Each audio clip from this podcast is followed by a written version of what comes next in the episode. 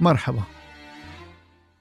بكل آه، المحطات يلي مرقنا فيها بحياتنا دايما بيمرق آه، نقط بتعلق بذكر بذهننا وبفكرنا وبتضلها معنا ويمكن منحاول نعلمها لأولادنا وأولاد أولادنا لحتى تكون درس بركي ممكن يفيدهم بحياتهم لأنه هي بذات الوقت كانت محطة أساسية كمان بحياتنا وكانت درس لإلنا. من هالمحطات يلي ما بقدر ما أذكرها بحياتي هي يوم اللي حكاني أحد الأصدقاء قال لي إلي عم نعمل فرقة موسيقية بدنا نعمل فرقة موسيقية تعزف مع فنان العرب محمد عبدو. الحقيقة للوهلة الأولى آه، دايما الطرح لما بينطرح اسم كبير مثل الفنان محمد عبدو مثل وقت اللي انطرح علي كمان أقود الأوركسترا مع الفنان ماجد الرومي وكتير من الفنانين الكبار. لما بينطرح اسم كبير هذا شيء يعني بيستدعي إنه واحد يوقف شوي ويفكر قبل ما يجاوب ويقرر شو بده يعمل وشو الخط اللي بده يمشي فيه لحتى يقدر ينجح بهال بهالتجربة. لأنه هي تجربة جديدة تعتبر لو قد ما كان عنا آه، تجارب سابقة ولو قد ما كان عنا خبرة دائما التجربه الجديدة إلى آه، إلى رهبتها إلى لذة الرهبة تبعها والخوف تبعها. خاصه إنه أنا آه، حدا عنده شغف دائم إنه يحاول ينجح بأي عمل. وبطبيعة الحال مرقنا بكثير مطبات بحياتنا وأكيد مرقنا بفشل ولكن ولا يوم خلينا هذا الفشل يوقفنا. بالعكس دايما كان مطرح ما نفشل يكون حافز لنرجع نقوم ونمشي عن جديد ونتقدم أكثر مهم؟ قلت لهم أنا حاضر. قال لأنه فنان العرب محمد عبدو عم بينعمل له حفلات كتيرة بلش عم بينعمل له حفلات كتيرة بلبنان. وهذا موضوع آه، لازم نلاقي له حل مشان ما نسفر فرق من برا و و و. قلنا له نحن حاضرين بلبنان في أحلى موسيقى وفي أحلى فرق بينعمل فرقة وليش لا؟ الحقيقة أنا ما كنت أعرف آه، الفنان محمد عبده آه، معرفة مباشرة بس فنان كبير باسم فنان العرب له رهبته وحضوره.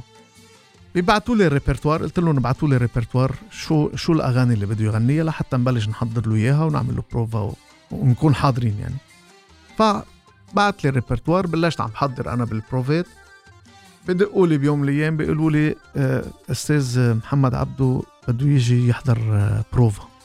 بده يحضر بروفا لحتى يشوف لحتى يقرر إذا okay إنه هيدي الفرقة اللي جايبين له إياها بيقدر يتناغم معها بيقدر يشتغل معها بده يوافق وهيدا حق.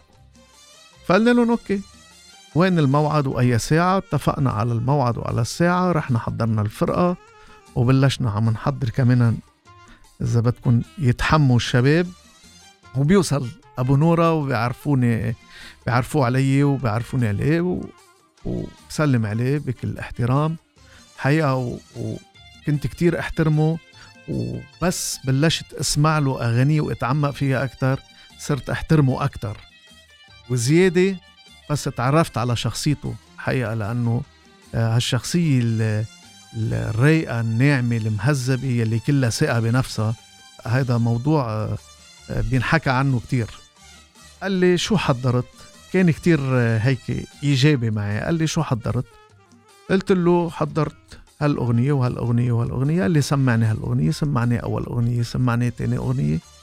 الحقيقة طلب مني ثلاث أغاني. وريperتوار محمد عبده ريperتواره كبير. أربع كتب نوطه طبعا ما فينا نحضرهم كلهم للأغاني. كنا بس عم نبلش بمجموعة كبيرة من الأغاني. لا حتى بعدين نطور ريperتوارنا نحن معه نحضر يصير عندنا عدد أكبر من الأغاني اللي متمرنين ده. بعدين معروف عنه أبو نورة بغني آه، يعني بغني وقت طويل على على المسرح. يعني بغني ست ساعات سبع ساعات على المسرح.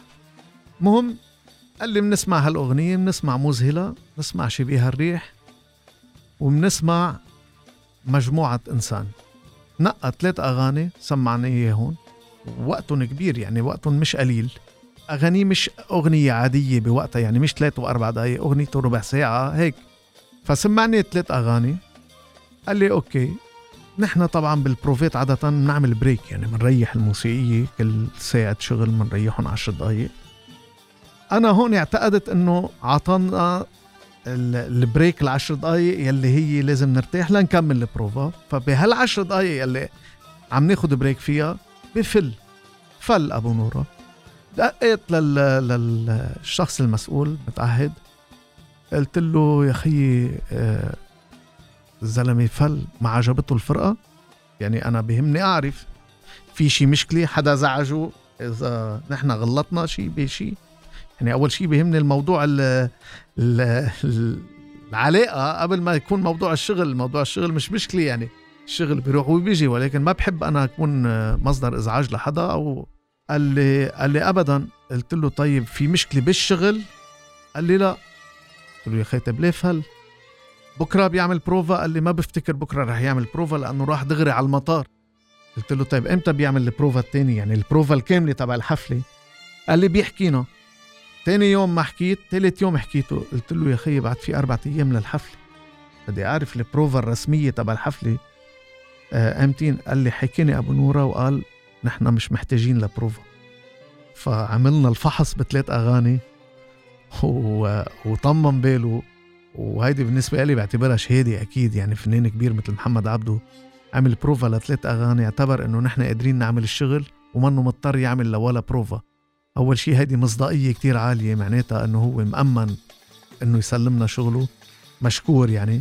وتاني شيء هذا الموضوع علمني أكثر إنه نهار اللي بستلم شغل كون أمين على شغلي أكثر وما أنطر إلا إنه نكون محضرين شغلنا مزبوط مية بالمية لأنه النتيجة ما فيها تتخبى بدها تكون واضحة مثل عين الشمس.